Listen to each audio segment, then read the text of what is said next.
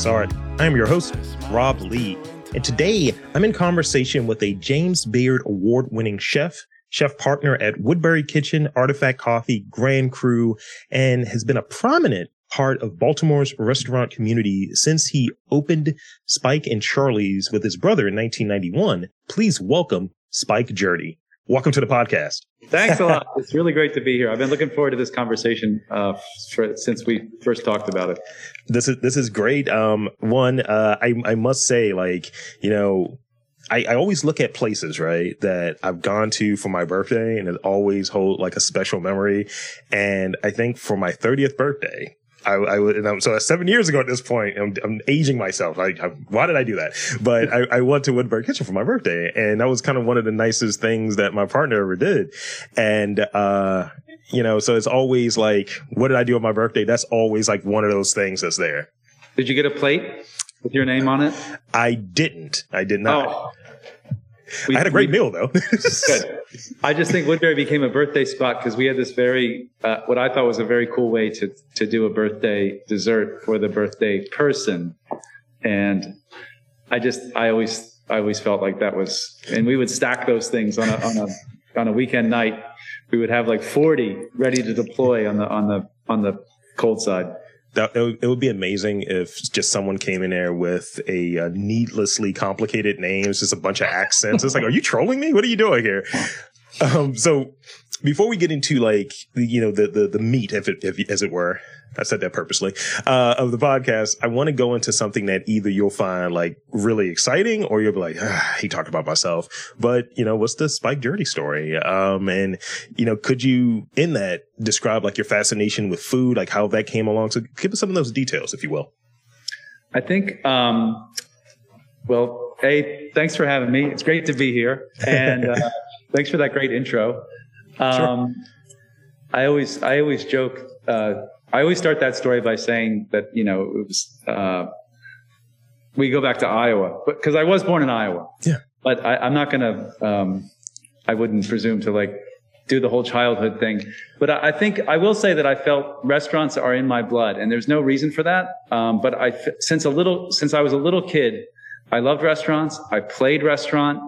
I, I wrote restaurant menus for fun.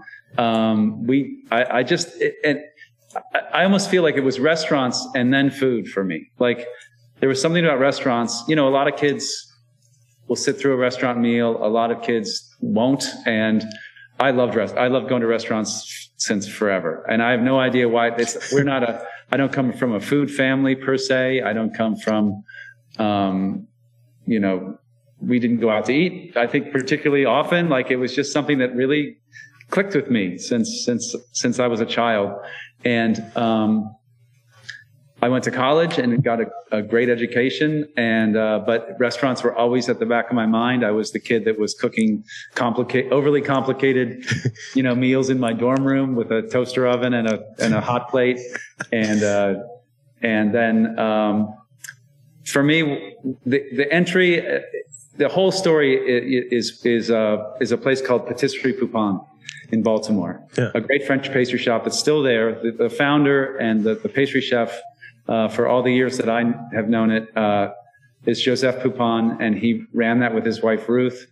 And uh, he recently retired and moved back to France. Hmm. Um, but I was just so fortunate to have kind of a, an unformed uh, vision of me working in food, and then the first place I walked into was a place called Patisserie Poupon, and uh, on on I can remember to this day 820 East Baltimore Street, and that's where it all you know it's it's where that world just opened up to me. Like it was the first time that I was cooking professionally in any sense, even though I wasn't a professional, um, and I was learning every day yeah. things that that still inform uh, my work and my life. Um, in the way that I see food and the way that that I see hospitality to this very day.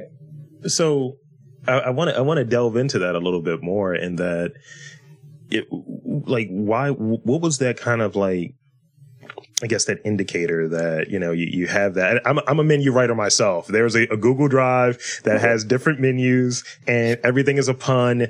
Uh, recipes for juices. I'm, I'm, i feel like there was another another life. I, I get joked about. It's like like my like my my girlfriend will say, "All right, chef." I'm like, I'm not a chef. I can't get. I can't claim that. Uh, it's like yeah. I did a podcast for a while, so you know how it goes. It's just like a guy makes a good crab cake, and suddenly, you know. Um, yeah. But what was that one of, what was one of those early things like those early dishes or maybe it was a sauce what, what have you that you made that was just like yeah this is this is something for me. This could be a future for me. This could be something i could really spend my time energy blood sweat and tears all of that good stuff that goes into you know a career in the food industry in the hospitality industry. it's a sense of pride and um, you know of creating something and I go back to the, to the pastry shop and yeah. it was pastry that French, you know, classic French pastry we were doing. So it wasn't the cooking that I got into later, but I remember the first time Joseph had a, a classic French, um, fruit tart, which was a beautiful little tartlet, you know, about three inches across, um, a, a, sweet pastry shell, uh, pastry cream in, on the inside, and then just this beautiful little arrangement of um, like a slice of kiwi. It was all very composed. It was beautiful. A couple of raspberries, strawberry uh, or two, or a sliced strawberry, um, a couple blueberries, and and then it was glazed with this apricot glaze. Mm. And weird, I don't know how. Like it was one of the first things I got to do, and it was the first thing that I ever saw, you know, that I made. And then I went around and and saw it in the pastry case. And, you know, it was just like, I was just bursting with pride. It was the simplest thing. I, you know, I basically put fruit on top of a, and then brushed it with a little, uh, but I, I remember that as clear as, as it was yesterday. And I think that something so kind of small and, and, you know, insignificant resonated with me in such a way. Uh, it, it clearly pointed, uh, to the, to the fact that I was going to be in this business probably for life. that's no, that, that's that's great. I, I mean, mean yeah. to get that level of satisfaction from something is so is so rare, and it made me, you know, so happy. I, I, I, can see it on you. I, I see it as you kind of think about it. It's like, man, that, that pastry, yeah. man. There's something about that, those strawberries that were on there. that was lovely. so could you describe your overall like cooking, food, hospitality like philosophy? Like how do you approach it? What what is that? You know, people say North Star sort of thing, but what is the philosophy for you? The the, the approach for me is is how do we feed ourselves without screwing up the planet? Mm. Um, I think that right now the the consequences of, of the, our industrial commodity food system is are are unacceptable and and they're going to lead they're contributing to, to climate change and many many other terrible outcomes. And i don't think we take a proactive enough um, stance when it comes to how we do better. Sure. And i went through a, a part of my career where i was learning how to, to cook and how to run a restaurant and uh, what what was meaningful for me uh, when it came to those things. And that was uh, an earlier kind of chapter with my brother, and I was really proud of what we created back then. Restaurants called Spike and Charlie's and Atlantic and Joy America Cafe. Um, and then we were kind of, we kind of came to a fork in the road with what we wanted to do in the business. He still runs amazing places and he's really successful. But I knew that I wanted to, to really focus on this question of how we do this in, you know, what for me is a better way. Hmm. And that's what Woodberry Kitchen, you know, set out to answer is is is how do we do that? And because I just I just can't sit here in a restaurant in Baltimore and then hear about the state of the Chesapeake Bay, for example, yeah. and feel good about this industry or you know more broadly this thing that we all do, which is is eat. Yeah. And I felt that, that Woodberry had to be a place where we not only fed people and created amazing experiences for them, but also learned what we could about in, about our food and and where it comes from and the consequences of those practices and try to do something um, that was better. Thank you, thank you. I I think having like questions. I think questions are the things that kind of drive us. Like, yeah, I always look at when, when I need to kind of reconnect to why I may do a podcast. Cause, you know, as I was saying earlier, I'm doing a lot. So sometimes as you're doing many of them, you can, you can have a bad one. You can have a bad day. And it's like, all right, how do I get back to the, my reasoning, my purpose? What are the questions that I'm asking? And you're never going to learn without questions. Yeah. Oh, it's like, I, I think the dumbest thing is, is, is concept. like in, in the restaurant concept context. Yeah. yeah. You know, oh, we're opening a restaurant. What's your concept? I was like, I always say we don't have a concept here. We have a, we have a question. Like, how, how, should we feed ourselves? And that that leads to so many other great, you know, when you start asking questions, inevitably you're going to you're going to get answers, but you're also going to get more questions. Yes, that's that's the, that's our 15 year history here. Is like, you know, questions answered as well as they as we can, and then followed by more questions, more challenges, and and you know, we're still in it for that. It's, it's like we got to go deeper. We got to go deeper. Yeah. That's that's kind of the thing, and uh, it's like the the tip of the iceberg. And I always ask people because in my day job, I'm a data analyst, and I'm like, how can we get more granular? How can we get to the base of why these things are happening mm-hmm. in like let's say a certain community or, or a certain industry? And it's like, how do we get back to it? And I remember um, just looking at something, and this kind of ties into the next question, actually, looking at something that you know, people they go to a restaurant, they have an experience, they have a good time, and then they start asking questions like, why does it cost this much or so on? It's like, well, this has olive oil in there and the cost of olive oil has gone up a lot or these things that you might not see, eh, but it's like, I know that because I have a sense of what goes into what I'm eating. And I think a lot of people don't. And so, so with that, with, you know, this kind of restaurants are already working within this sort of thin margins and with the, I guess it's a recession with, with the, the fact that things cost more. What sorts of hard decisions like do you make? Like what drives like gives you the direction on hard decisions in terms of menu, in terms of maybe it's a meat free sort of situation? Like tell me about that. I was, uh, I, yeah, I'm glad you're asking that question. And I've thought a lot about this. And for me, it's, it's, it's, it used to, I used to kind of shrink from this question, or I used to kind of, um, I would kind of deflect. And now I run right at it. and the, the answer for me in a restaurant like Woodberry is, and say with, with regard to our sourcing, sure. uh, which is, is, is almost all from local farms, is, is, you know, we exclude things from our menu and we, we focus on things that we can get locally we have that. That's an ongoing conversation and a, a very focused effort here.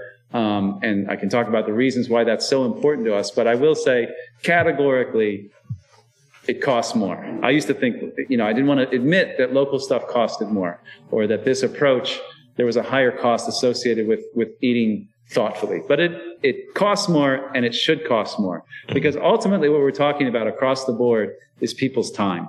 And I think the fact that we've constantly tried to devalue the value, the, the, worth of the effort and the time that people put into these things and wh- why it's universally people's time or their essentially their labor in this instance is because all of the cost um, in farming is in labor essentially yeah. and all of the cost of a crazy thing like woodberry kitchen the main cost is in labor and we you know the one big change for us as we as we reopen after these catastrophic last two plus years is that we are going into this now determined to pay more for our products, the things that we buy from our local growers. And also we are determined to pay more than anyone else when it comes to the people that work here. And, uh, it's, that's not a tough choice. What was tough was to figure out the, the eco- economics. You know, what is the business that's going to support that? Yeah. Um, and for me, that's just selling NFTs. That's amazing. It's like, whoa, what? it's not that. It's uh, it's a different business for sure. It's it's restructured, front of the house, back of the house, but it's it's you know now we we have this twin determination to continue to support our growers here in the Mid Atlantic, and yeah. I, you know I love that you have that focus as well because this region is is is so central to to you know what Woodberry is, for example. It has a I think a kind of an identity that a lot of times is overlooked because we're kind of in between. You know, we're not New York, and but anyway. Um, so yeah, we want to support the growers that are here, and obviously we want to support our team. Yeah, yeah. And um, again, it, it's funny. It's, it's almost as if you have the questions already because this this next question I did move it up, but this next question kind of ties into that a little bit. Um, so like I, I, I had an interview a while back, and I've read that you know Baltimore isn't quote unquote a chef city or what have you. It's more of a restaurant city than that. And, but I feel like it's shifting to, okay, who, what's this place dude's opening? You know, he has a new place that's opening. She has a new place that's opening. I'm trusting in that. So kind of this shift towards, you know, the goodwill that comes from a chef or what have you and their food philosophies and so on. Like, how do you see the landscape of the dining scene, the, the, the food and hospitality scene evolving in Baltimore in the next like few years or what have you? And I, and I definitely know that there's a caveat within that because I think a lot of us, you know, especially this hospitality and food industry had to make some shifts over the last few years and kind of rethink how they go about business and go about how they do what they do. So within it, like, how do you see the landscape shifting in the next few years? Um, I, I, hope that we continue to get more kind of, you know, what I love in a restaurant is is a point of view. I, I want to be in a place that, that feels like somebody cares about it and that they they are, you know, they're expressing something that that is true and meaningful to them. Sure. And um, and hopefully I can you know take something away from that. I guess I'm always looking for a little more than food and drink when I go go out. Maybe that's that's a lot to ask, but that's where I'm going to feel I think, most satisfied as, as a diner. And we have a really great array of places that, that do that. And, um, I wish there were more, and I hope that there, there will be more. I think the, the scary thing in a city like Baltimore is, is that we continue, you know, Baltimore is not exactly growing. Um, and so in a city that is, is, is still kind of losing population and is still trying to, I think, find its footing, um, with there's just always something going on here that feels um, like we've got to figure out how to how to do better. Mm-hmm. Um, I, I, feel like there's we're a little overserved with nice restaurants, and it feels like um, a lot of those restaurants are owned by one or two people, and, yes. I think that's not a great situation. You know, um, I think I think a polyculture is always going to be healthier and, and more interesting and more vibrant than a, than a monoculture. Yeah. And I think we run the risk of, of, of turning into to kind of a more of a, of a monoculture. Um, if, and I, I'm, I'm hopeful that we get, can, that Baltimore welcomes and supports independent restaurants, you know, by, you know, run by people that care about them and, and have something to say, um, with their food and their beverage and their hospitality. I, I, I really dig that, and I'm I'm one of those people that when I grab like publication, I might grab like a like Baltimore magazine. I might look at what's new, what's recent, and seeing where the new places are at. And you know, especially from the standpoint I'm in now, I may go to the place and like, okay, this is a great place. I don't know if I care for these pieces of it, and being honest about it, or you know, there's, and, and ultimately I may be looking to talk to like, I want to learn more about that story or what have you. I want to hear more from the person just because of what I do here. And you're right. Like having a, a, a notion of like the food is great or what have you, but mm, it's not speaking to me in this way. This feels, yeah. it feels a certain way. And it's like, I can't quite put my finger on it, but now monoculture. Yeah. Yeah. Good to know. Good to know. Yeah. Cause, um, you know, I, I, I want to have diversity amongst that and, and diversity in like ideas. I think when it's, this is our 20 restaurants. Sure, you may have a sushi restaurant, you may have this, you may have that, but the philosophy was in, what's embedded in there is almost formulaic. It's it's some similarities in how you go about business, who you're hiring, your philosophies on maybe your bar program, and it's just like I don't care. And those are not places I want to spend my time, resources, money, or for me, I, I do endorsements. Like, you know, after, um, you know, I did my birthday there. My, my partner had her, um, her family from Oklahoma come in and we, we ended up having her uh, brother-in-law's birthday at Woodberry Kitchen as well. Nice. And we, we had a weird drink off. I was like, yeah, yeah, I'm to drink this. Uh, I'm an old fashioned guy. and he was just like, oh, he's like, that's pretty strong. It's like, it's Woodberry Kitchen guys. Come on now. We gotta, gotta serve it up. But that's, but that's the thing. You, you, you know, like where I go, I like to be an evangelist for the place because I and I and I want the place to do well. That's really what it is for me. Mm-hmm. So, in in being here like more than thirty years at this point, why Baltimore? Why does it continue to be Baltimore for you? Oh, and I think you touched on it a little bit as far as the proximity and and, and some of the local uh, relationships and things of that nature with the farmers and the growers and such. But why Baltimore? My family moved here, uh, well, to Baltimore County in 1968. I was six. Talk about dating yourself. and uh, and I went up, like I said, I did uh, high school out in the county, um, and um, went away to school, came back, and I never thought about leaving. I never, I, in fact, I never thought about not coming back. And I can't say that that was, you know, a deeply considered decision. It just felt like this is where I was going to be. And I came back, and then from then on lived in the city for the re- from then. Um, that would have been like 1986 till now. And um, Baltimore just felt to me, as, as always felt to me, and it continues to feel, and I think at this point will always feel to me like the place where I want to do this work. And and I think because my work is so utterly place based, Mhm. because we draw from the farms, which draw from this land and the waters, and you know in the Chesapeake. Um, I'm not sure how I could pick it up and move it. It doesn't. Again, it's not a concept, so uh, uh, word again. doesn't- I don't think it would travel particularly well. It's not that these ideas can't be explored elsewhere. It just takes a lot to understand the resources around you and and um, and the, the, the like the literal landscape, but also the, the people who animate it. And Yeah. um, um, I don't know if I have another lifetime to give to that effort somewhere else. So um, I think it's Baltimore for me. Always has been. Again, I'm not sure why, but but certainly at this point, always will be. I love that. I love that. Uh, it's it's like one of the things I hear from people who always talk about like uh, New York bagels. It's something about the water. You can't get that here, and it's like, all right, settle down.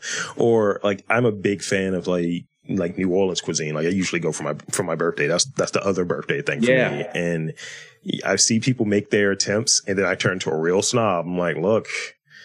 I don't know about that shrimp and grits. That roux a little like I, I get real persnickety about it. It's like we don't have crawfish up here. I get real, real out there about it. But it is definitely something about what we're getting, what we're sourcing from an area that I think makes up what that food identity might be. Not oh, necessarily, yeah. not, not the concept, obviously, but the the food identity. I mean, I love my I love my New, New Orleans cooking too, but don't don't don't get me started on New Orleans and crabs. They, they, they they have no idea what they're doing down there with crabs. They This have the true. same you know the same blue crab that we do, but they just they boil it and it's it's it's not good. No, no, just just boil peanuts and crawfish. Leave the crab for to us. I can I can help you guys out. Uh, so is there is is there an ingredient right that you were like you were trying to get over? You're like, I know this is good, this is great, and people are a little apprehensive. Like just just thinking about maybe in your your your history of like. I'm gonna make this. I remember speaking with uh, Chef Zach from uh, True Chesapeake, and we were talking about snakeheads, what have you, for a bit. So, was there like an ingredient uh, you had like a hard time like really getting over? Me getting over like not liking it and then and then learning to love it, like you liking it, but um, maybe Ah, like getting it over yeah, to other, yeah. yeah, You know, I think for me that for for so many people that's still um, oysters. yeah, and uh, oysters are a- are a you know that's a, a bright line for a lot of folks. And i happen to be on the very much on the one side of that which is very pro oyster i'm very pro farmed oyster in the chesapeake and um, you know oysters are one of the few things you can eat that are actually you, you know a, a net positive for the environment. Like it's it's very rare. There there are sustainable things and there are now you know there's a conversation around regenerative things that we can do that we can grow or ways of growing.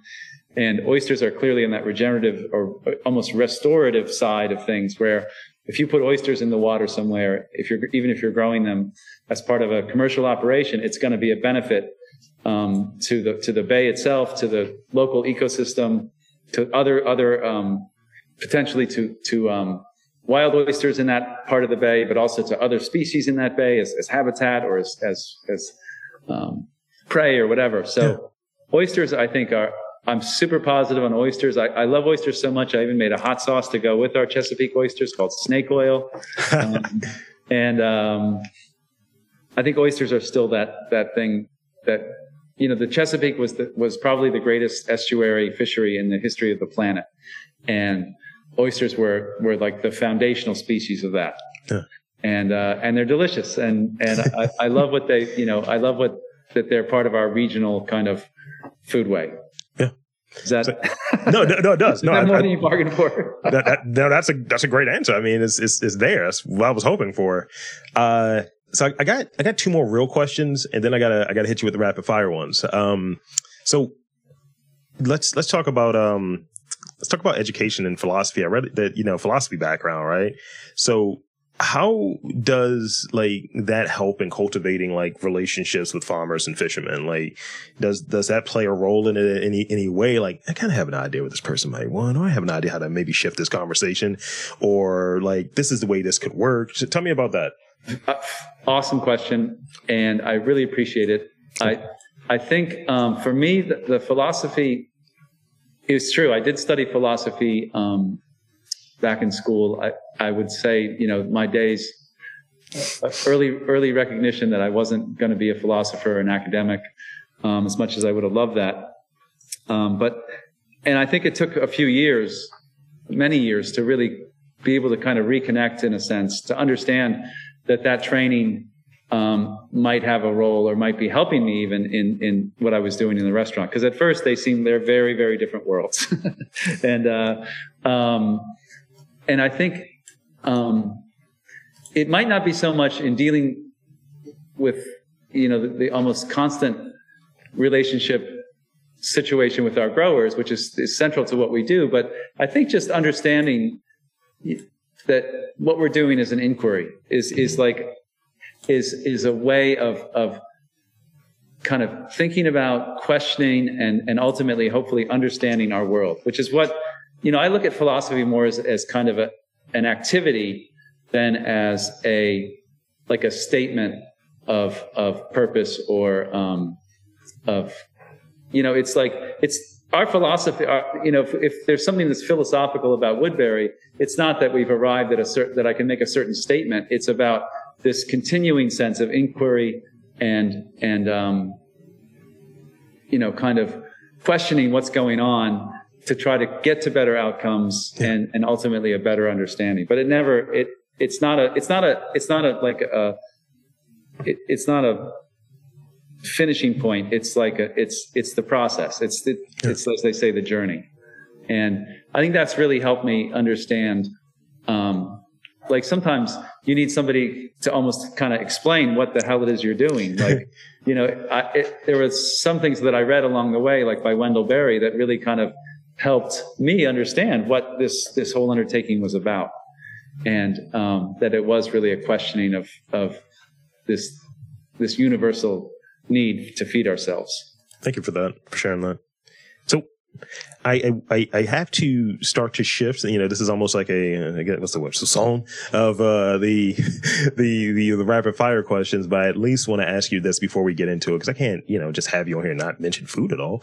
Really. Uh, so what is your signature dish? Like, you know, like if there was just one thing that you had to make, and it's a second question similar to this in the rapid fire portion, but slightly different. But so what is your signature dish that, that is like, this is what I'm going to make. You know, I have everything at my disposal. It's not like, you know, it's not like chopped or something. It's just like, I have everything. It's like, what are you going to make? Like, you know, what is your signature dish? What is my signature dish? I know. Yeah, I know. Why don't I have an answer for that? that is not acceptable. Um, Asking the hard hitting questions here on the truth in this art. You got me. Uh, there's, I mean, it's not that I don't have an answer; it's that I almost have too many answers, and I'm like self editing, like, nah, not that, uh, which isn't a healthy, but we all do it. We all do it. Uh, yeah. Um, I mean, I will say that we, when Woodberry was getting started, you know, we built this wood fired oven, and it was the, it was the, the beating heart of the restaurant yeah. and intentionally so. I wanted to cook with, with live fire. I wanted to, I wanted people to see it and experience it, which was all part of it. Um, and we did, we did this. I don't know what led me to this, this dish, but it was a, well, I, I know some of the thinking behind it, but it was half a chicken, completely deboned, and and then it was cooked in a cast iron pan that was preheated in the wood fired oven. So on a nightly basis, we'd have like half a dozen or so cast iron pans always in the wood fired oven, getting hot, getting really, really hot. Yeah. like hotter than you can imagine in any, like, you know, we're firing this oven to a thousand degrees. It's, it's, it's working throughout the night at 700 to 800 degrees. So the pans are really, really hot. The chicken goes in. The chicken is marinated in uh, local fish pepper, garlic, and um, and sunflower oil, local sea salt, and then it goes in the pan, really hot, skin side down, and goes back into this seven, eight hundred degree oven and cooks. And there was just something about the whole process, the fact that the temperatures were insanely hot, but the chicken, unless you really slept on it, didn't burn, and just the whole process. I just loved it, and I loved the result, which was a a, a really fun to eat, delicious chicken, like no bones, nothing to deal with, just yeah. Get after it. Um, served it with a biscuit, and I just, I that was the apotheosis, I think, of Woodberry cooking, kind of in our first chapter. We're we're moving away from that. The oven's gone now, so we have to. We're we're actually. I'm like literally in the process of thinking like, what can we do with chicken that would be as as kind of compelling or or, or as interesting as that. Yeah. But I, th- I thought that that brought together a lot of the threads of what made Wood- Woodberry what it was with the fire, cast iron cooking, yeah. um, chicken, obviously something that is uh, not something foreign to our, our mid Atlantic uh, shores here. So. And, uh, and having, you know, having biscuit to be a part of it. was funny. I had to pause because I'm not sure, like chicken. Do I want to say chicken? But that dish was just uh, a chef that I worked with for a while. Actually, you know, the chef that was our chef here and then opened our place in DC he he was making that like a couple months ago and he sent me a picture of it. And I was just like wow. And it's just like it's just so good. I was just like oh that's awesome. That's great. That's great. So now it's time for the rapid fire questions. Uh, let's, let's do it. so the first one um and, and you know don't overthink them. Don't overthink them. Uh that's always what I have to preface with. Favorite wine. Doesn't have to be a pairing but if you have a pairing, great. But favorite wine that you're like, I, you know, I like a nice red, like a Malbec. Uh, I like a uh, rosé. What what is the wine? That, what is your go to uh, wine? I love red Burgundy, I, which is Pinot Noir from from Burgundy, France. Okay. I will take that over anything else. See, I, I steal ideas to class myself up. So I'm like, oh, have your Burgundy. I know nothing about wine. I, I, know very little about wine. Just uh, yeah, if you got some, I'll, I'll be over your house. You know. I'm, i have become a vermouth guy though, so shout out oh, to. Oh yeah, uh, that's great. Vermouth is so good now. Yeah. shout out to Enrique Polaris. He's the guy that got me hooked on it. Uh, let's see. Okay, okay. This this is another good one. Um, this is again theft in a sense. Uh, do you have any cooking tips for people who are trying to impress a date. It's like, hey, I'm, you know, I want to cook for you or what have you. Like something simple, something like you would suggest that that people try if they're trying to impress someone that they want a date. And it's like, I know nothing but ramen, but I want to at least cook a sensible meal. I, I think what would, you know, there, cast iron is another thing that is a little uh, divisive. And mm. a lot of people say, what's the big deal with cast iron? You have to kind of take care of it. And, you know, and it, it can be a little pricey or whatever. But the thing about cast iron is it is like it if you you can just put it on the stove and turn the stove on and and come back and you can cook if you want to cook something to really really well that's going to be delicious and it's not going to stick and it's not going to give you any trouble. Like i'm saying if you want to like I, you know meat can be a little but say you want to cook a steak right? Sure. And you want to like wow somebody cast iron is your best friend. Eh, you know, I, especially, you know, if you, if you can't grill, maybe it's winter or whatever. I think when you, if you have a cast iron pan, you can cook steak, you can cook a chicken breast, and it will be like Paul Prudhomme or, you know, whoever your, your, your, you know, your, um, spirit animal chef is. Like, like that, it'll be like they cooked it. It is so underrated in its ability to kind of like make things amazing and you know people still are kind of bash it a little bit and i think it's the greatest and like a lot of times i won't even know what i'm cooking for dinner mm-hmm. but the first move is cast iron stove cast iron on the stove stove is on and then let's figure out what we're, what we're making i dig it and i think there's you know when you if if if you're in the kitchen with somebody and you're like cooking something, you know, a make sure your your vent is on. Um, but otherwise, you're going to look like a pro because you're going to turn the steak or whatever, and it's just going to be this amazing brown, and uh, that's that's that's the way to go. Oh yeah, I, I remember um, mentioning that I, I, I, did like like I, I, I do like to do things in the kitchen, and I bought a, a chef knife, um, I bought a global joint, I bought a butcher's block, and I, I bought a cast iron. Uh, and I told one of my chef friends, and he was he gave me like the the knowing nod. He was like, "You get it. You actually listened to me." I was like, "I have." I, I, recently gave Good. him one of my custom aprons that has my logo on it. He was like, "I'm wearing this like like regularly."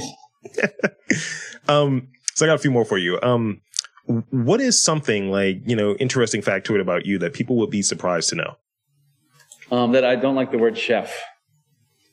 Knows I didn't use it in the intro. Yeah.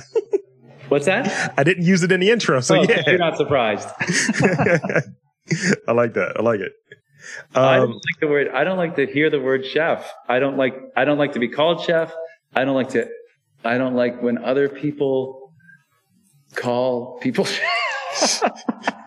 I like the show Chef. There was a really funny show, um, a, like a, one of those British comedies, I think from the 80s, and it was called Chef. Nice.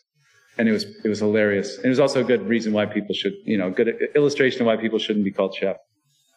I don't like the word chef. I'm gonna keep that one in my back pocket. Please don't call me chef. Chef. that that's the name of the podcast. I just turns it into what yeah. it is. Uh, Okay, so this is the one I was describing earlier. Um, if you could cook a meal for anyone, dead or alive, um, what would the meal be, and why would you pick that person?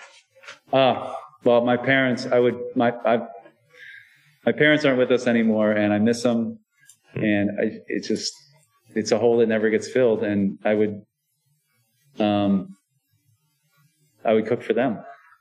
I'd probably cook lobster. my parents loved lobster. My my dad was uh, he loved. You know, my parents weren't. They each had their kind of like uh, like a lot of people. They had their their like kind of go tos. And my dad loved lobster, and he loved to take the shells and make lobster bisque. Nice. And I would give anything to be able to, to cook that for them or with them again. Thank you for sharing that. Here's here's the last one. Uh, this is a little self-serving, but I, I will ask it. Uh, what's next? What's next for you? This is like the shameless plug portion. We're gonna get this this damn restaurant going again if it kills me. And uh, you know, Woodberry's has been it hasn't been itself since um, since since lockdown in March of 2020, and we tried um, a bunch of different things through the pandemic and you know, events became something that, that seemed like a way forward for us. So we've shifted our focus to events. The room I'm in is, is our, will be the new Woodberry Kitchen restaurant, which is a, smaller room, um, that we used to do events in and other things. Um, and so we've kind of flipped the script here at Woodberry, 120 seat event space now, which I think is going to be amazing, and a much smaller restaurant to carry forth, you know, the Wood, Woodberry kind of approach. And um, that's front and center for me is getting this restaurant going again. I think it's going to be about a month. So hopefully by the time people are hearing this, we're open and uh, you can come come down and experience uh, this kind of Woodberry 2.0 uh, that I'm really excited about. And it took a while to, to really see what you know the future looked like for us uh, here, and um, like you know, including a lot of the things you know, we talked about earlier about trying to pay people more and, you know, trying to think of a business model that would support, you know, greater parity when it comes to pay in hospitality, which was really important for us. And I think we've got something. I That's can't great. wait for people to experience it. That's great to hear. Um, so that's pretty much it for me and my questions. Um, and I want to thank you for coming on to this podcast and uh, spinning a yarn with me. And uh, I want to invite and encourage you to tell the folks um, where they can check out all things Woodberry um, moving forward. So the floor is yours, kind of the part two of the plug thing. So website, social media, all of that good stuff. Um, yeah, our, our website is back up. It's woodberrykitchen.com. Um, it's now split between um, restaurant and and our menus on there. And then, you know, if you want to check out an event, uh, we're both going to do programmed events, but it's it's going to be a lot of private events. So if you're thinking about uh, something, if you have a big occasion coming up in your life, then uh, you can check that out as well. Um, we got social media at you know, Woodberry Kitchen doc, Woodberry Kitchen and at uh, events, Woodberry, Woodberry Kitchen events. Yeah. And um, yeah, and we're also over at Artifact every day pouring coffee if, if that's your thing. That coffee is my thing. It might be a coffee drink out there with my name on it. so, and there you have it, folks. I want to again thank Spike Gjerde for coming on to the podcast and you know chatting it up with me and discussing some of his history, some of his career, and yeah. For Spike Gjerde, I'm Rob Lee, saying that there's art, culture, food in and around Baltimore. You just got to look for it.